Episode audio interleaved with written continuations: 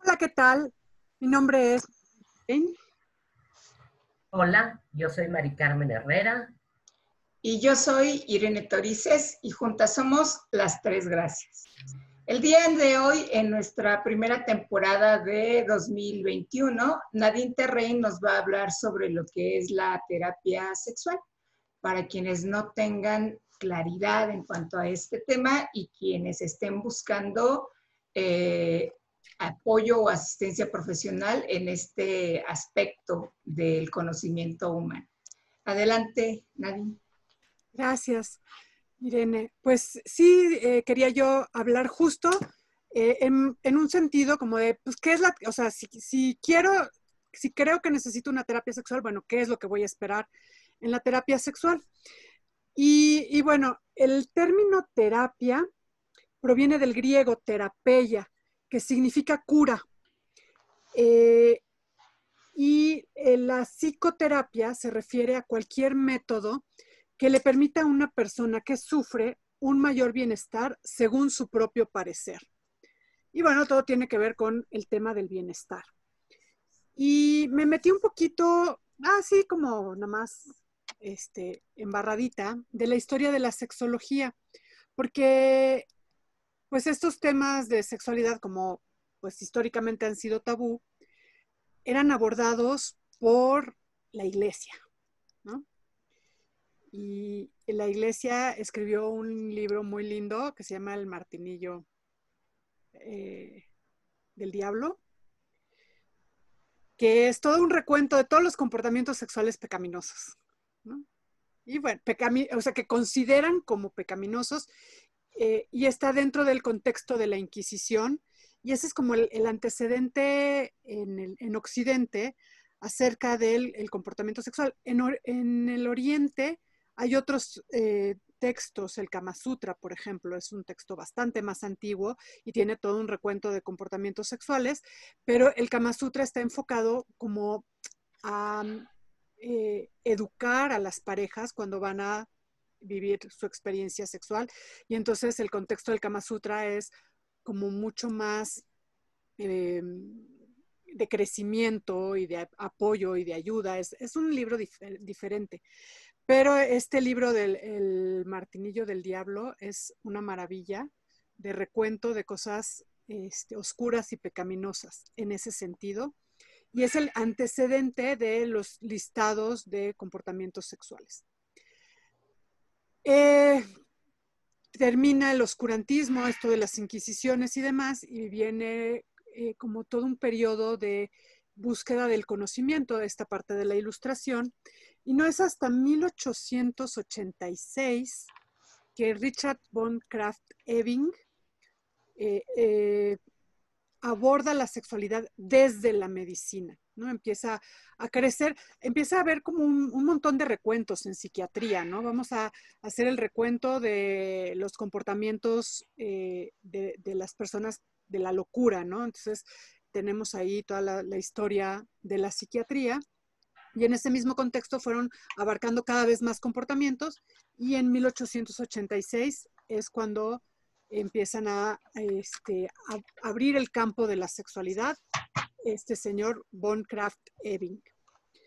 Eh, posteriormente, Havelock Ellis, que fue considerado un experto en sexualidad, publica sobre este tema desde 1894 y él escribe sobre homosexualidad, sobre autorotismo, sobre narcisismo.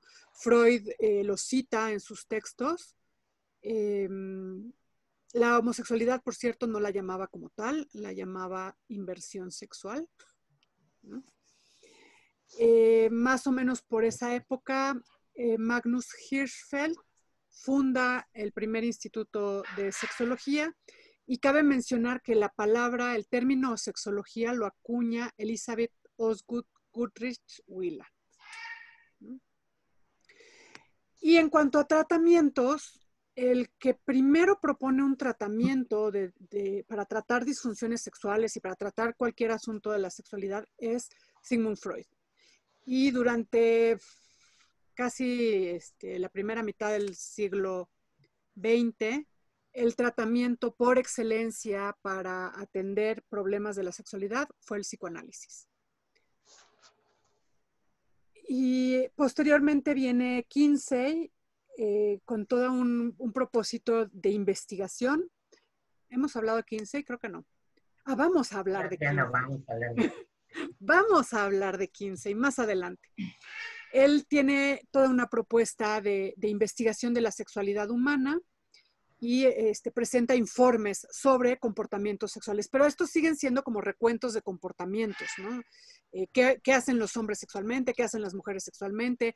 Eh, ¿Cuántas personas se masturban? ¿Cuántas personas tienen sexo oral?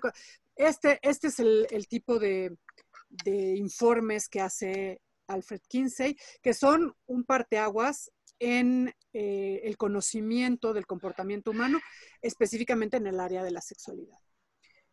Es hasta mediados del siglo XX que eh, Masters y Johnson, de quienes sí ya hemos hablado, gracias a la serie, eh, eh, presentan sus hallazgos.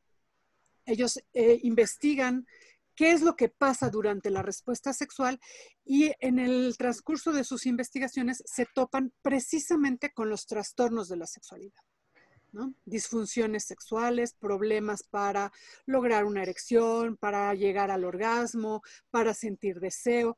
Y entonces ellos proponen un, tratamiento, una forma de atender estos problemas sexuales distinto eh, a la propuesta del psicoanálisis, que cabe mencionar es un método que trabaja con muchos problemas emocionales de las personas, eh, logra dilucidar muchas cosas, es un tratamiento bastante largo y no necesariamente logra un cambio en la sexualidad o en las disfunciones sexuales. Entonces, pues ya entiendo por qué no se me para, pero sigue sin parárseme, ¿no? Por ejemplo, de algún modo. Por eso es que no es el, tratamiento de elección o de inicio, porque justamente Masters y Johnson se dieron cuenta que estos problemas tenían que ver mucho con un desconocimiento del propio cuerpo y eh, que podían mejorar muy fácilmente con una serie de ejercicios. Y entonces proponen un modelo justamente con experiencias, ejercicios que permiten desbloquear eso que está bloqueado. Posteriormente viene Helen Singer Kaplan y ella eh, como que junta los modelos que conoce, ¿no? Entonces retoma lo de Masters y Johnson y ella es una eh, mujer que se formó en el psicoanálisis y entonces dice, mientras las cosas sean eh, superficiales, pues nos vamos con el modelo este del entrenamiento y de los ejercicios y demás. Cuando algo se atora en los ejercicios, entonces tenemos que entrar a las causas más profundas y ahí nos sirve trabajar un poco con el psicoanálisis. Entonces, en general, eh, eh, los terapeutas sexuales actuales, eh, hay distintos, este no es el, modelo último, hay modelos más adelante que se fueron desarrollando, pero a partir de, esta propuesta de Kaplan es que empezamos a pensar algo semejante, ¿no? Vamos a atender las causas que, que son como más fáciles de resolver. Si se resuelven, adelante, no tenemos que entrarle más profundamente. Y si no, pues sí hay que irse metiendo a qué está obstaculizando que esto se resuelva fácilmente, cuando con ejercicios podría resolverse. Y es básicamente por ahí vamos. ¿Cuáles son los objetivos de la terapia sexual? Según Bancroft, eh, los objetivos serían que el paciente logre relaciones sexuales satisfactorias, el mejoramiento de la función sexual en caso de existir eh, alguna disfunción, que el paciente obtenga autocontrol de las conductas sexuales no deseables, ya sea que ponen en peligro la vida o que son ilegales, y la adaptación a roles sexuales desviados. Esto está muy confuso. no sé a qué se refiere, pero bueno, estos son, según Bancroft, los objetivos de la terapia sexual. Los principios básicos de la eh, terapia sexual, eh, también, eh, esto según lo pícolo, son la responsabilidad mutua, la información y la educación. Es, esto de la responsabilidad mutua es todos los que participamos en la terapia sexual, somos responsables del resultado de la terapia sexual. la información y la educación ese es un principio muy importante. Y muchas veces parte de las dificultades que puede haber en el, desempeño sexual o en, la actividad sexual de las personas puede darse por desconocimiento de su propio cuerpo, de la sexualidad, del cuerpo de la pareja, qué sé yo, ¿no? Entonces, a veces muchas cosas se resuelven proporcionando información eh, y dando educación sobre la sexualidad. Eh, otro principio es el cambio de actitud. Eh, precisamente por todos los tabús que hay alrededor de la sexualidad y justamente por este eh, como eh, influencia que tenemos todavía a la fecha de esta consideración pecaminosa de la sexualidad, es bien importante poder cambiar nuestras actitudes. hay muchas cosas que nos dan vergüenza, que nos dan pena, que nos, que nos parecen incorrectas en lo sexual y que no necesariamente lo son. ¿no? Entonces, eh, poder abrirnos, cambiar nuestra actitud, va a mejorar nuestra capacidad de, sentir placer y de dar placer a nuestra pareja. La eliminación de la ansiedad de desempeño, esto es algo muy importante eh, como principio de la terapia sexual. El aumento de la comunicación y la eficacia de la técnica sexual. Cambiar eh, patrones destructivos en el estilo de vida y los roles sexuales. Estas eh, tres cosas tienen que ver con muchas de las causas de las disfunciones sexuales. Entonces, eh, eh, atender, la, atender y eliminar la, ansiedad que tenemos con nuestro desempeño sexual, mejorar nuestras técnicas de comunicación y, de, este, y las técnicas sexuales per se, puede ayudar a, a mejorar el desempeño sexual definitivamente y cambiar estos patrones destructivos en nuestro estilo de vida y en los eh, roles sexuales que pueden ser generadores de disfunciones sexuales. Y finalmente, otro de los principios de la terapia sexual es la prescripción de tareas enfocadas a un cambio de conducta.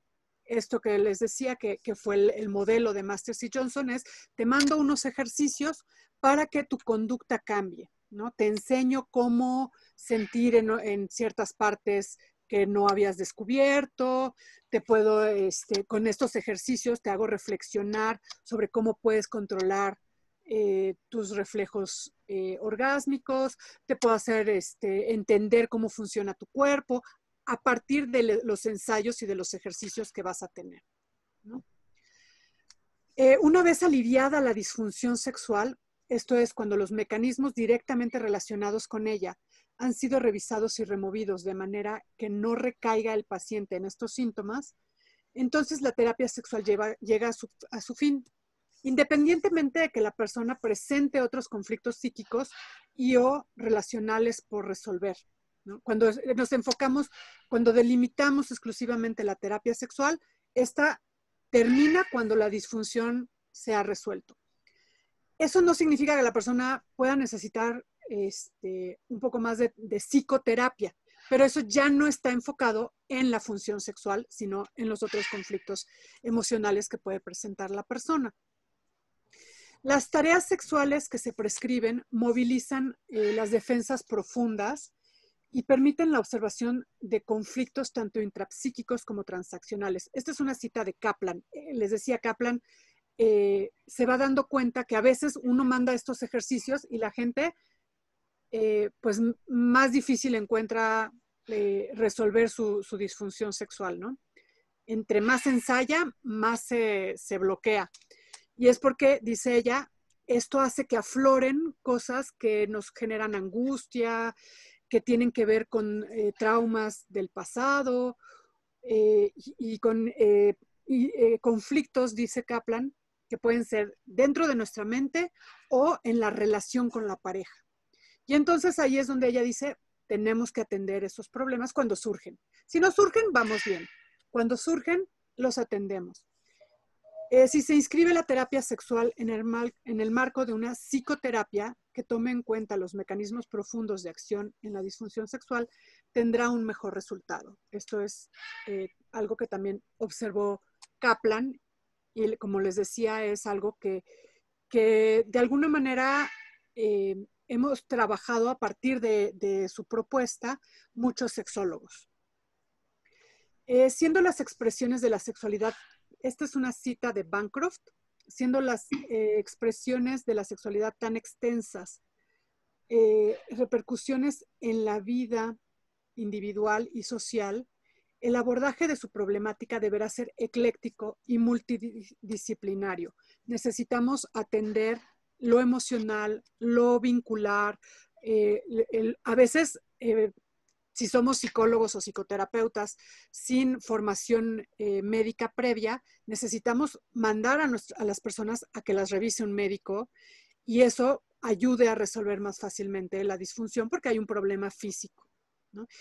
Lo que sí es bien importante desde nuestro actuar es saber identificar que hay ese problema físico para poder mandar a las personas eh, a tener el tratamiento adecuado, La terapia sexual es un tipo de intervención estructurada basada en la indicación de experiencias sexuales enfocadas a la resolución de problemáticas sexuales. La psicoterapia es necesaria para acompañar a las personas a través de este proceso, que puede dejar en descubierto diversos conflictos emocionales, psicológicos y vinculares. Entonces van un poquito de la mano la psicoterapia con la terapia sexual. ¿Y qué puedo esperar si soy una persona que tiene un problema sexual y digo, voy a buscar un sexólogo? Lo que puedo esperar es que lo primero que haga es un diagnóstico. ¿no? Y que me comunique el diagnóstico. ¿Qué es lo que realmente tengo? Porque yo puedo decir, ah, es que tengo eyaculación precoz. Y cuando la persona, eh, el, sexólogo me pregunta, le digo, ah, pues es que lo que pasa es que mi esposa se tarda mucho en tener un orgasmo y yo siempre me vengo antes de que ella tenga orgasmo. ¿Y cuánto dura? No, pues como unos 20 minutos. Pues eso no es eyaculación precoz, ¿no? Por eso es bien importante el diagnóstico, ¿no? Y entender qué es lo que realmente está pasando y por qué lo estoy identificando como tal. Yo puedo traer el diagnóstico en la mano y no ser certero cuando llego a una terapia sexual. Entonces, el sexólogo me va a ayudar a identificar cuáles son mis problemas. Va a hacer un diagnóstico. Un diagnóstico de cuál es mi problema, pero también de cuáles son las causas de mi problema.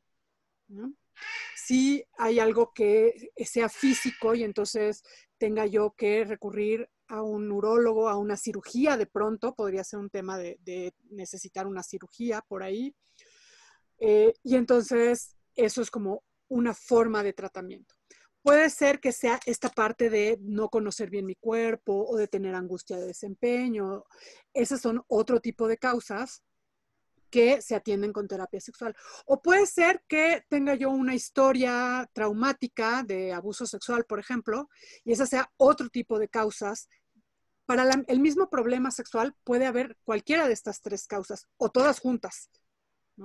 Y entonces, a partir de ese diagnóstico, eh, juntos el terapeuta y el paciente van a pensar en cuál es el mejor eh, proceso de tratamiento.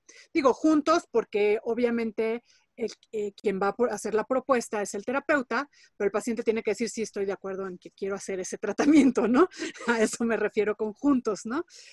Eh, y entonces se hace una propuesta personalizada. Por eso meterse a internet a buscar, ah, ¿cómo se trata la eyaculación precoz? Por ejemplo, ahí vamos a encontrar todos los ejercicios maravillosamente y no me van a servir de absolutamente nada, porque no están personalizados, no tienen un seguimiento personalizado que me permita identificar en mi cuerpo qué está pasando. Y por eso una terapia sexual es tan eficiente, a diferencia de solamente llevar a cabo los ejercicios propuestos por más. Me compro el libro de Masters y Johnson y sigo los ejercicios al pie de la letra. Ah, no me van a funcionar tan bien. ¿no? Ah, no significa que no funcionen. Los ejercicios funcionan pero este seguimiento lo hace mucho más eficiente para eh, el logro de, resolver mi problemática sexual. Y como decíamos, con el objetivo de eh, lograr relaciones sexuales satisfactorias y, mejorar la función sexual. Eso es lo que puedo esperar si voy a terapia sexual.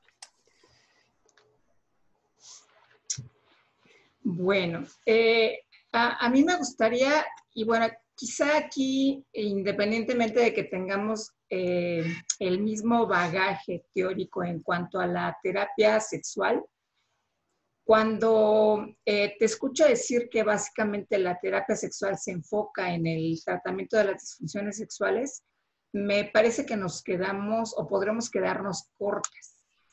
Eh, ya que la, terapia sexual también ha ido evolucionando desde que la propuso eh, Papá Freud y los que vinieron después de él, y no se enfoca únicamente ahora en el tratamiento de las disfunciones, sino como de alguna manera lo, lo mencionaste en lo que le da origen a estas disfunciones sexuales y puede ser que alguien nos consulte como sexoterapeutas o como terapeutas sexuales no por una disfunción sexual, sino por algo que tiene que ver con las expresiones comportamentales de la sexualidad o comportamientos sexuales, como también se les conoce, por una situación de abuso que no está generando una disfunción sexual o de violencia sexual, por una em, preferencia o orientación sexual que está generando cierto malestar o está generando cierta egodistonía o sociodistonía o también en el caso de quienes presentan alguna enfermedad o alguna condición de discapacidad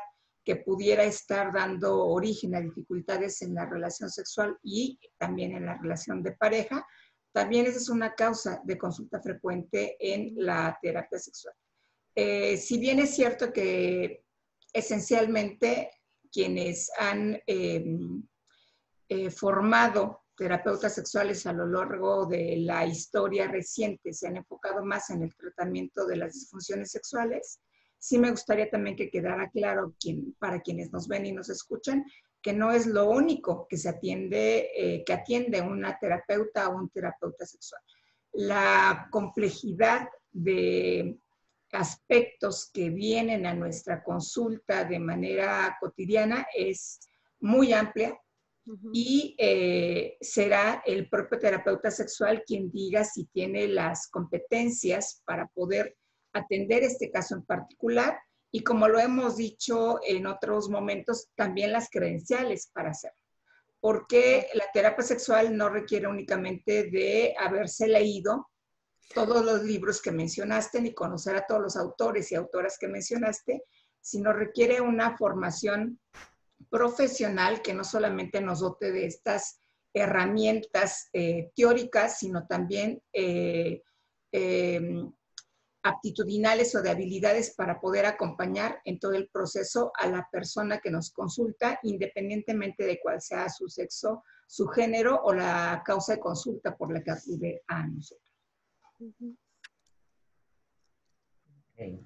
Yo, yo creo que en esta parte, como lo dice Irene, yo diría que es como todavía incluso un, tanto más, más complejo y profundo, porque la terapia sexual no va a ser como si nada más que logre yo este, eyacular o retardar mi eyaculación o que pueda tener sensaciones, etcétera, sino precisamente lo que tú mencionabas, Nadine, para llegar a este diagnóstico habrá que conocer la historia clínica, porque la historia clínica es algo vital, el que la misma persona revise, le dé información de sí misma eh, y al terapeuta o la terapeuta nos da información de la manera de vivir y cómo poder ir enfocando hacia dónde va, porque eh, son, estén brincados los aspectos biológicos, que pueden ser, como decir, en sistémicos, de alguna discapacidad, pueda ser la edad, puedan haber aspectos de medicamentos, etcétera. Los psicológicos, el área psicológica resulta todavía más compleja. No nada más las vivencias traumáticas, sino simplemente mi, eh, eh, mi autoconcepto, mi vivencia de la sexualidad, mi percepción de la sexualidad, mi, mi autoimagen, el aspecto de mi corporalidad, mi temor a ser, a, ser rechazado o a no ser suficiente. O sea, toda esta complejidad psicológica. Y aparte viene también los aspectos sociales, porque eh, habrá que dar la información y revisar las creencias de la persona, los aspectos educacionales religiosos que también tienen que, que son tan importantes o tan limitantes dentro del, de la vivencia de, del placer sexual, sobre todo en una sociedad como vivimos. Esta es una sociedad represora del placer, de cualquier tipo de placer, no nada más el sexual, pero de cualquier tipo de placer. Eh, y por eso hay, existe actualmente incrementada tanta ansiedad, aparte del ritmo de vida, ¿no? Eh, la información errónea, pero sobre todo también la manera, esta parte de estereotipos en la relación de pareja, independientemente cuál sea la preferencia, etcétera. Y todos los aspectos, eh, por ejemplo, de las expresiones comportamentales, sobre todo cuando existe una eh, que sea la específica, ¿no? La preferencia, la preferente. Entonces, todos estos aspectos son los que habrá que revisar y ayudar a la persona, eh, porque no puedes decirle nada más para romper sus creencias, que vaya y haga el ejercicio. Eh, yo en alguno de, los, de, de las grabaciones les dije que una pareja me decía, en esta parte de los ejercicios de contacto, de cercanía, el desarrollo de la intimidad, de la intimidad sexual, porque si no hay una intimidad afectiva, no puede haber una intimidad sexual. Y decía, por ejemplo, que a mí me, tengo, por ejemplo, dos casos, dos ejemplos. Una, que decía ella, jamás tengo 15 años o 18 años casada con mi marido y me doy cuenta que jamás había tocado sus piernas entonces, esta parte como de, de, de, no inmediatez, sino como de aspectos mecánicos que cree, de romper las creencias de que la sexualidad está únicamente en los, aspectos, en los órganos eh, eh, sexuales y ahí vamos, ¿no? Así, sobre todo con estos aspectos de las zonas, las zonas erógenas, así, como que ya sabes cuáles van a ser lo que hay que estimular y ya, sino es como como esta complejidad de un encuentro entre dos personas. Yo creo que eh, un encuentro erótico es donde vas a comunicar todo, hasta aspectos espirituales, de amor, de aceptación, de ternura, de compañerismo, de cercanía, eh, de, complicidad, de muchos de los aspectos, ¿no? Entonces, en esta parte de pareja como, o en el autoerotismo, simplemente romper esta barrera de autoerotismo, que en algunos de los, de los videos también hemos mencionado. Esta limitación, por ejemplo, de muchas mujeres de no tocar su cuerpo, de no apropiarse y de no responsabilizarse de conocer las sensaciones. E igualmente en los hombres, porque el problema es que consideran que su poder está ubicado únicamente en, en el pene y, y, no es así, o sea, son somos seres sexuados y nuestra sexualidad está difundida en toda nuestro, nuestra corporalidad y más allá. Entonces, yo creo que esta es la parte de la de encontrar un equilibrio entre los aspectos psicológicos y no irme nada más los aspectos por los aspectos psicológicos, pero no quedarme nada más en otra parte mecánica de bueno, haces estos ejercicios y ahora tocas aquí, tocas allá, etcétera sino complementar todo esto para sobre todo trabajar en, la permisividad de la vivencia y de romper las, las barreras de una intimidad, entrega y placer sexual. Yo creo que de eso se trata la, la terapia. Con todos los, los, adelantos y la información científica, ¿no? Por supuesto. La, eh, hay una situación ahí de conceptualización. Para mí son como dos niveles. Eh, está este, este nivel de la terapia sexual como tal y que aprendí como a delimitarla en esta parte de la terapia sexual tiene que ver con las funciones sexuales, ¿no? Y esta visión un poquito más amplia de la sexología clínica o de la psicoterapia eh, eh, de la sexualidad, que incluye todos los problemas de la sexualidad, efectivamente. Y tendríamos que, como, la, forma en que yo lo, lo conceptualizo, lo entiendo, es a partir de la definición de sexualidad. Si la sexualidad incluye el, erotismo, incluye el, sexo, el género, las identidades y papeles de género, incluye el, amor o la vinculación afectiva, incluye la reproducción, incluye la eh, actividad sexual, incluye el placer y todo esto. Esta definición cualquier problema en cualquiera de estas áreas tiene que ser atendido por un sexólogo clínico, ¿no? Y entonces ahí podemos ver problemas con eh, la orientación sexual, problemas de identidad, eh, como, como, lo que lo dijiste, Irene, tal cual, o sea, todos los que describiste entran en cualquiera de estos puntitos, ¿no? Eh, violencia sexual, al abuso sexual y todo esto, entra en alguno de esos puntos. La, este, las disfunciones sexuales, por supuesto, las diferentes expresiones comportamentales y cuando se convierten en un problema social, estas expresiones comportamentales o un delito, inclusive, también tienen que ser abordados por un sexólogo clínico criminalista, ¿no? O, o, un sexólogo criminalista, no necesariamente clínico, depende qué es lo que estamos atendiendo, ¿no? Si vamos a atender la parte legal, pues es el, criminalista. Si vamos a atender eh, terapéuticamente para resolver ese problema, pues entonces un sexólogo clínico que se especialice en esa específicamente en estos delitos sexuales, ¿no? Que también existen. Y creo que efectivamente, como dices, Mari Carmen, la, la psicoterapia sexual o la sexología clínica abarca todo esto y se tiene que hacer una historia. Cuando yo hablo de hacer un diagnóstico, por supuesto que el, método para llegar al diagnóstico es la historia clínica, que incluya la historia sexual, el desarrollo individual, no solo el sexual, sino también el vincular, em, que, incluya también esta parte eh, social y de las ideas y creencias familiares y, e individuales, porque pues igual y mi familia ni es tan religiosa, pero yo sí, ¿no? Eh, estas actitudes hacia diferentes comportamientos sexuales y como bien dices, o sea, a mí me, han llegado un montón de personas que consideran, por ejemplo, la pornografía como una infidelidad. El uso de que su pareja utilice pornografía es como una infidelidad o incluso el autoerotismo como una infidelidad. Es que ¿por qué se masturba si me tiene a mí? ¿No?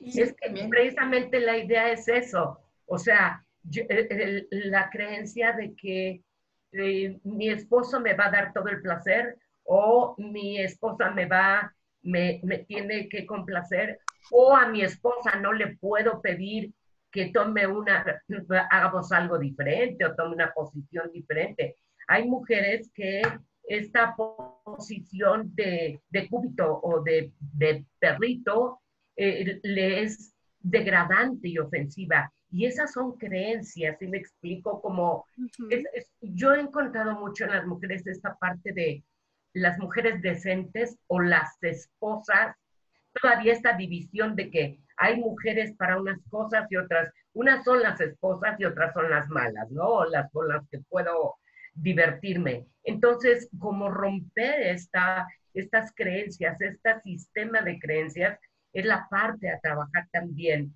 Y es a lo mejor cuando no es tan breve, cuando es algo como, como nada más este, de técnicas, etcétera. ok, puede ser muy breve la terapia, pero hay, hay situaciones de pareja tan complejas que por ahí puede a lo mejor hasta quedar en un segundo término que viene a ser parte de la sexualidad, pero las técnicas sexuales, etcétera, ¿no? Y a veces es tan sencillo como dar información. Claro, A veces alguien que dice, es que tengo eyaculación precoz y le dices, oye, ¿tú no tienes eyaculación precoz? Santo remedio, ¿no? Digo, haces el diagnóstico y todo. Le dices, mira, por esto y esto y esto tú no lo tienes. Y ya, a veces es, eh, puede ser una sesión, a veces sí haces todo un trabajo terapéutico mucho más profundo. Eh, y, y justo estamos los sexólogos entrenados, los sexólogos clínicos, entrenados para hacer este diagnóstico profundo y hacer la intervención correcta, sea muy sencilla o sea muy profunda. Y eso no te lo da el doctor Google. Eso no lo da el doctor Google. Definitivamente no lo hace el doctor Google. Y como bien dice Irene, este trabajo de, hacerlo desde, eh, de, encontrar un sexólogo que realmente esté formado, que en la actualidad lo que lo da es eh, pues una cédula profesional, ¿no? Eso es lo que nos, nos, garantiza que por lo menos tuvo que sentarse frente a un grupo a, escuchar a un maestro durante algunas veces dos, otras veces tres años, dependiendo la formación, y este, para obtener una cédula profesional tuvo que además hacer una investigación o un trabajo este, recepcional y tener ya este, un, grado académico eh, relacionado con la sexología y específicamente con la sexología clínica, porque no es lo mismo un educador que un clínico. A mí me gustaría agregar también que eh, cuando hablamos de disfunciones sexuales en terapia sexual y también en sexología clínica, cuando hablamos de otras dificultades relacionadas con la eh, sexualidad humana, pareciera que nos estamos refiriendo únicamente a la atención de población adulta.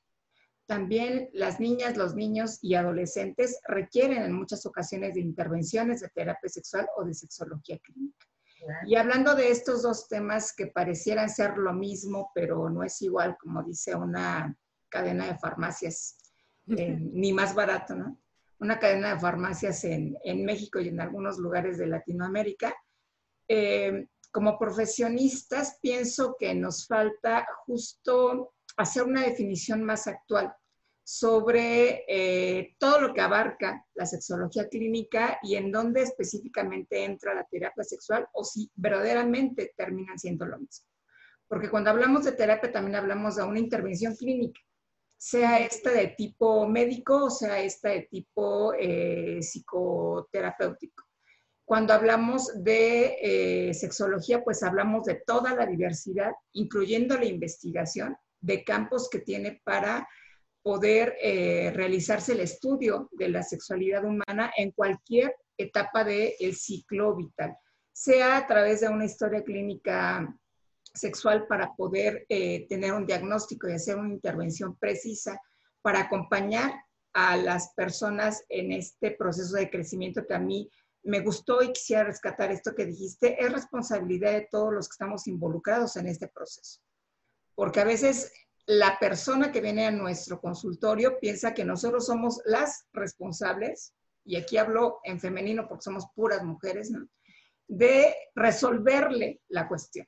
Y si no somos quienes tenemos la receta de cocina para resolverle la cuestión, pues entonces van brincando como chapulines de terapeuta en terapeuta, porque no hay un buen eh, enganche terapéutico. O quizá no es el enganche terapéutico, sino la resistencia de la persona porque las cosas no funcionan rapidito y de buen modo. Y eh, esto es importante en el encuadro, dejárselo claro a la persona que viene a nuestro consultorio, sea de manera individual o sea en pareja, que es una corresponsabilidad y que la corresponsabilidad no es algo que se vaya a resolver de la noche a la mañana, que dependerá de todas estas dificultades que nosotros identifiquemos para poder darle la atención y solución en conjunto a la razón o motivo de consulta por la cual se encuentra con, con nosotras. Eso me parece muy importante, esta parte de corresponsabilidad, porque ciertamente de pronto incluso puede parecer que eh, el terapeuta no, no, es, no es tan buena o tan bueno porque yo no tengo, pero eh, a veces, no sé si les ha sucedido que algunos consultantes ni siquiera tienen tiempo, porque esa es una parte. Cuando te llaman como para hacer la cita, dicen, es que em, a esas horas es que yo realmente no tengo tiempo. Entonces, esto, si no tienen tiempo para venir a la consulta, es otra parte que es para, desde mi perspectiva, importante especificar. Si no tienen tiempo para una relación de pareja, para esta parte o para su propia sexualidad, pero para esta vivencia es como realmente casi imposible. Yo no sé si a ustedes les ha sucedido, pero nunca tuvieron tiempo como para hacer los ejercicios. Andaban en la reunión con fulano, etcétera, etcétera. Pero es como estas mismas resistencias a la, a la no vivencia o esta parte de creer que mágicamente se va a solucionar sin este compromiso de reaprendizaje, de sensibilización de la corporalidad. Esto también es eh, como muy importante dejarlo claro en la corresponsabilidad. Y justo por la falta de tiempo, muchas personas, sobre todo quienes presentan disfunción eréctil, terminan yendo a estas clínicas que resuelven rapidito y de modo claro. con la aplicación de una inyección y se solucionó el asunto. Cuando todo lo que trae cargando cada cual en su costal, pues sigue ahí presente y por eso eh, termina no funcionando de manera tan satisfactoria a largo tiempo este tipo de tratamientos rápidos. Eh, farmacológicos o no farmacológicos, pero con ayudas que no resuelven toda la historia de la vida de la persona que puede estar interfiriendo con su funcionamiento sexual o con su conducta sexual. En esta parte de la corresponsabilidad también me gustaría decir que parte importante del proceso terapéutico es el vínculo. Me tengo que sentir cómodo con mi terapeuta de abrirme, de contarle mi intimidad, lo que más me avergüenza, lo que más me hace sentir, se lo tengo que contar a mi terapeuta. Si no me cae bien, no va a funcionar, ¿no? Y entonces se vale decir, oye, o sea, no significa que sea mal, mal terapeuta el, que escogí, simplemente no congeniamos, no hicimos clic. No pues tengo confianza, no me genera comodidad, porque son como esos pequeños detalles que de primera, eh, ¿cómo dicen? Eh, ¿Cómo dice el dicho? Este, la primera apariencia es lo que cuenta o algo así. La primera impresión es lo que cuenta. Y bueno, pues a veces sí, o sea, de primera impresión, y también a nosotros como terapeutas nos pasa. A lo mejor el consultante, la consultante no nos cae bien de, de entrada, ¿no? No sabemos por qué pero pues tampoco se lo podemos decir de manera inmediata, tenemos que darnos el permiso y aquí también sería una invitación a quienes acuden a consulta de terapia sexual o de sexología clínica, de darse el permiso de conocer un poco más a la persona que tienen frente a ustedes, acompañándoles en este proceso de crecimiento. Y si definitivamente no se sienten cómodos, cambien. O sea, hay bastantes terapeutas disponibles. En, sociodrama se llama la tele esta parte que dices, híjoles, no sé, pero no, no me cayó, no, no me sentí bien. Eso lo llaman la tele. Es como esta vibración, esa atracción o repulsión entre las personas. Y esto se da con los títulos que uno tenga o con las este, dificultades sexuales que uno tenga, ¿no? Si hay esta empatía, este rapport, este mundo terapéutico que se, se requiere lograr a lo mejor no en la primera sesión, pero en la primera, segunda. Si a la tercera sesión yo no me siento a gusto, decir, ¿sabes qué? Muchas gracias, pero no estoy igualmente como terapeuta. Es el derecho de decir, te puedo canalizar porque yo no puedo con este caso, ¿no? Que igualmente hay casos que pueden afectar, ¿no? Sobre todo en la violencia sexual. Y eh, si, si voy a tomar una terapia sexual, si voy a buscar un terapeuta, ¿qué tengo que hacer? Uno, bueno, buscar un buen o sea, un terapeuta, investigarlo. En general, podemos encontrar cédulas profesionales este, publicadas, podemos ver qué ha publicado, eh, qué, qué, qué, trabajo hace en favor de la educación sexual en general, como esto que estamos haciendo nosotras ahora. Es parte de nuestro currículum y de lo que, de nuestra carta de presentación también lo es y la gente que quisiera acudir a terapia con alguna de nosotras o con cualquier otro terapeuta, yo le invito justo a que investigue quiénes somos, a qué nos dedicamos, cómo trabajamos y eh, si ya llegué con el terapeuta, le pregunto cómo trabaja, cuál es su método. Tengo derecho a preguntarle y tengo derecho a sentirme cómodo porque le voy a compartir mi intimidad. Ojo, la terapia sexual no es eh, entrenamiento sexual con el terapeuta. Esa es una buena aclaración. Porque ahí existe de pronto esta fantasía, ¿no? Cuando te preguntan, y bueno, ¿cómo es que se da la terapia? O sea, sí, es, no es tener relaciones eh, con el terapeuta o la terapeuta porque no es lo que va a solucionar. Es como en su relación con su pareja, si tiene este pareja o, este, o, en autoropismo, etcétera. No hay, para eso es precisamente, como dijiste Nadine, llegar al diagnóstico para poder eh, desarrollar una estrategia adecuada para cada persona, ¿no? Y si encuentran alguna terapeuta o un terapeuta que se los proponga, denuncien. Claro. Denuncien, Denúncienlo, claro, claro, porque es, es, algo que transgrede la ética profesional absolutamente. Ok. Exactamente. Entonces, investiguen, siéntanse cómodos, eh, eh, eh, compartan su intimidad verbalmente. y si en alguna situación hay una falta de ética, denúncienla, definitivamente. Totalmente de acuerdo. Muy bien. Pues muchas gracias, Nadine. Esperamos que sea de utilidad. Bueno, seguramente será de utilidad esta conversación del día de hoy en esta primera sesión del 2021. Sean todas bienvenidas, todos bienvenidos a este nuevo ciclo de las tres gracias. Y pues eh, yo soy Nadine Terrein, soy eh, psicoterapeuta, terapeuta de parejas. Yo soy Mari Carmen Herrera, psicóloga y sexóloga. Yo soy Irene Torices, terapeuta ocupacional y sexóloga, y juntas somos las tres gracias. Hasta luego. Bye.